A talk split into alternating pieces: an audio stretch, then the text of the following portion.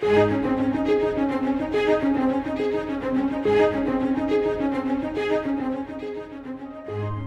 Old Testament book of Jonah is not the story of a great fish, it is the story of a great God. In a world on the verge of judgment and desperate for a spiritual awakening, it holds a message we all need salvation is of the Lord. Join us in the book of Jonah today as we study God's Word with Scott Pauley.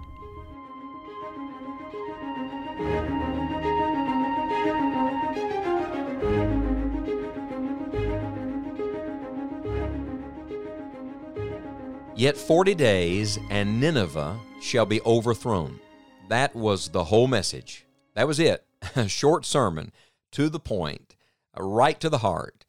Uh, that was what God gave Jonah to deliver to the people of Nineveh. Now, you would think, you would think honestly, that a people so vile, so wicked, so violent, so degraded and debauched would need much more than that.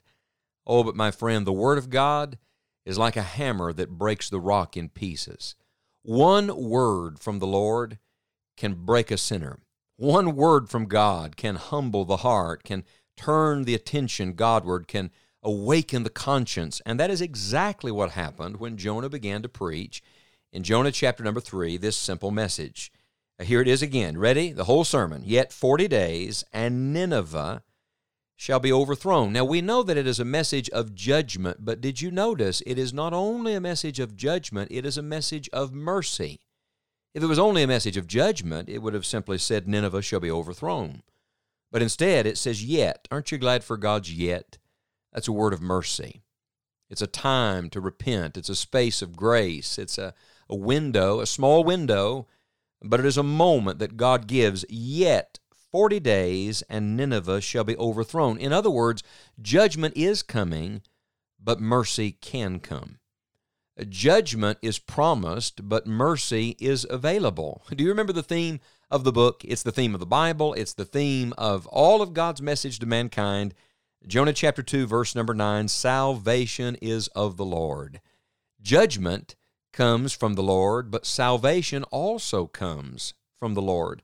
2 Peter chapter 3 and verse number 9 says this that God is long suffering to usward, not willing that any should perish, but that all should come to repentance. Do you hear the word any and the word all?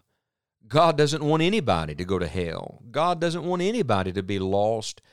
God wants all men, all women, all boys, all girls, all people to come to the knowledge of the truth and be saved. God wants all to come to repentance. And that is why God gave this parenthesis.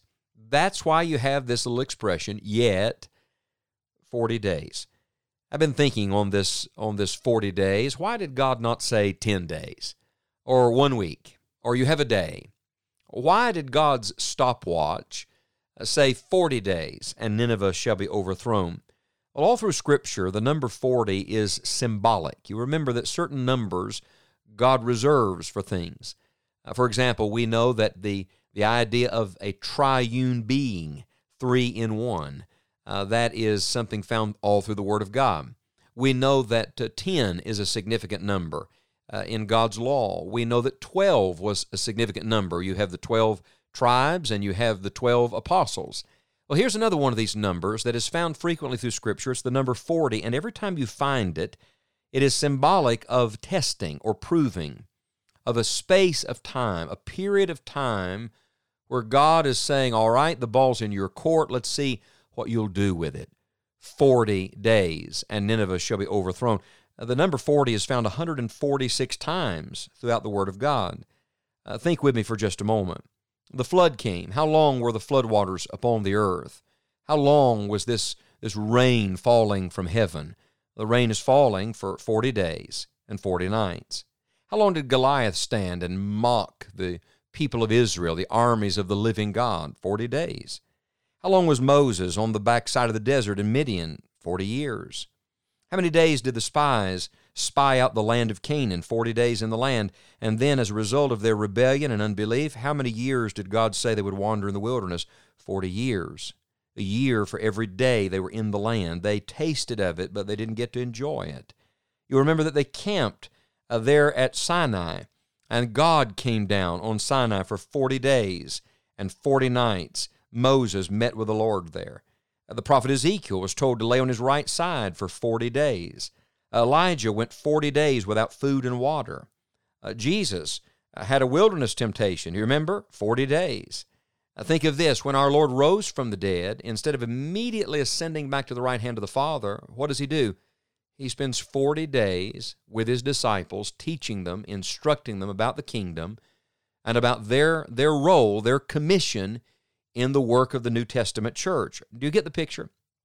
40 is always a, a time set aside by God where the Lord says, Now I have a plan, I have a purpose, I have a will, and I'm giving you a period of time to determine whether you're going to get in on this or not. Now, let's make a little application. I wonder what would happen if all of us got serious about the gospel for the next 40 days. What if we set aside the next 40 days to hear from God, to repent ourselves, to pray, uh, to tell others that judgment is coming, but God is merciful?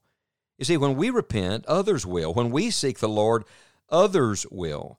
Uh, let me read on in Jonah chapter number 3. The Bible says, in verse number six, for word came unto the king of Nineveh, and he arose from his throne, and he laid his robe from him, and covered him with sackcloth, and sat in ashes.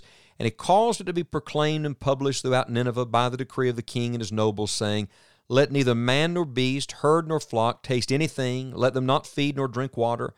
But let man and beast be covered with sackcloth, and cry mightily unto God. Yea, let them turn every one from his evil way and from the violence that is in their hands, who can tell if God will turn and repent and turn away from his fierce anger that we perish not? And oh, what a beautiful verse.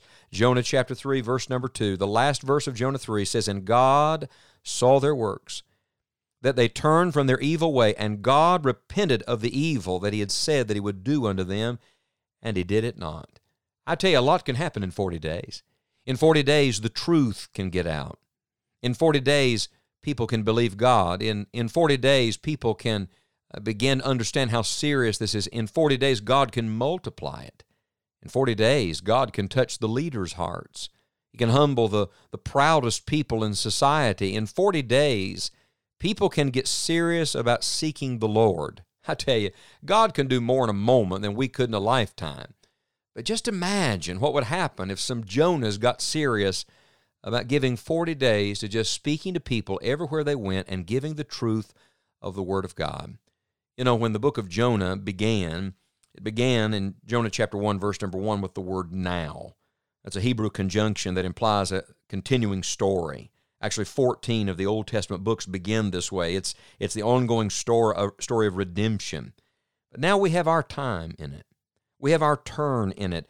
And interestingly enough, if you go to the end of Jonah, we're coming to chapter 4 next, but if you go to the end of it, Jonah chapter 4, verse number 11, there's no real ending to the book. Why? Because the story continues now. Uh, we know the rest of Nineveh's story. Many years later, Nahum chapter 1, verse number 1 picks up that story. We don't know the rest of Jonah's story. We do know he wrote this book, and so obviously God worked in his heart and did something definite in him. But I wonder today, not about Nineveh, not about Jonah, but about me and about you and about the place where we live and the people that we see and meet. Oh, may the Lord awaken us. Dear friend, would you join me? Would you give the next 40 days to God and the gospel? Would you invest the next 40 days in more intense prayer for souls and definite, specific witnessing every day for the next 40 days? Just think what God could do, not what we could do, not what others will do, but just think what God could do if we got serious about telling people the truth for the next 40 days.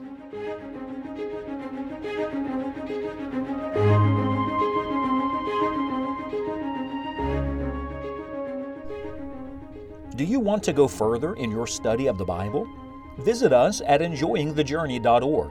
You will find hundreds of articles, sermons, and podcast episodes in our online library.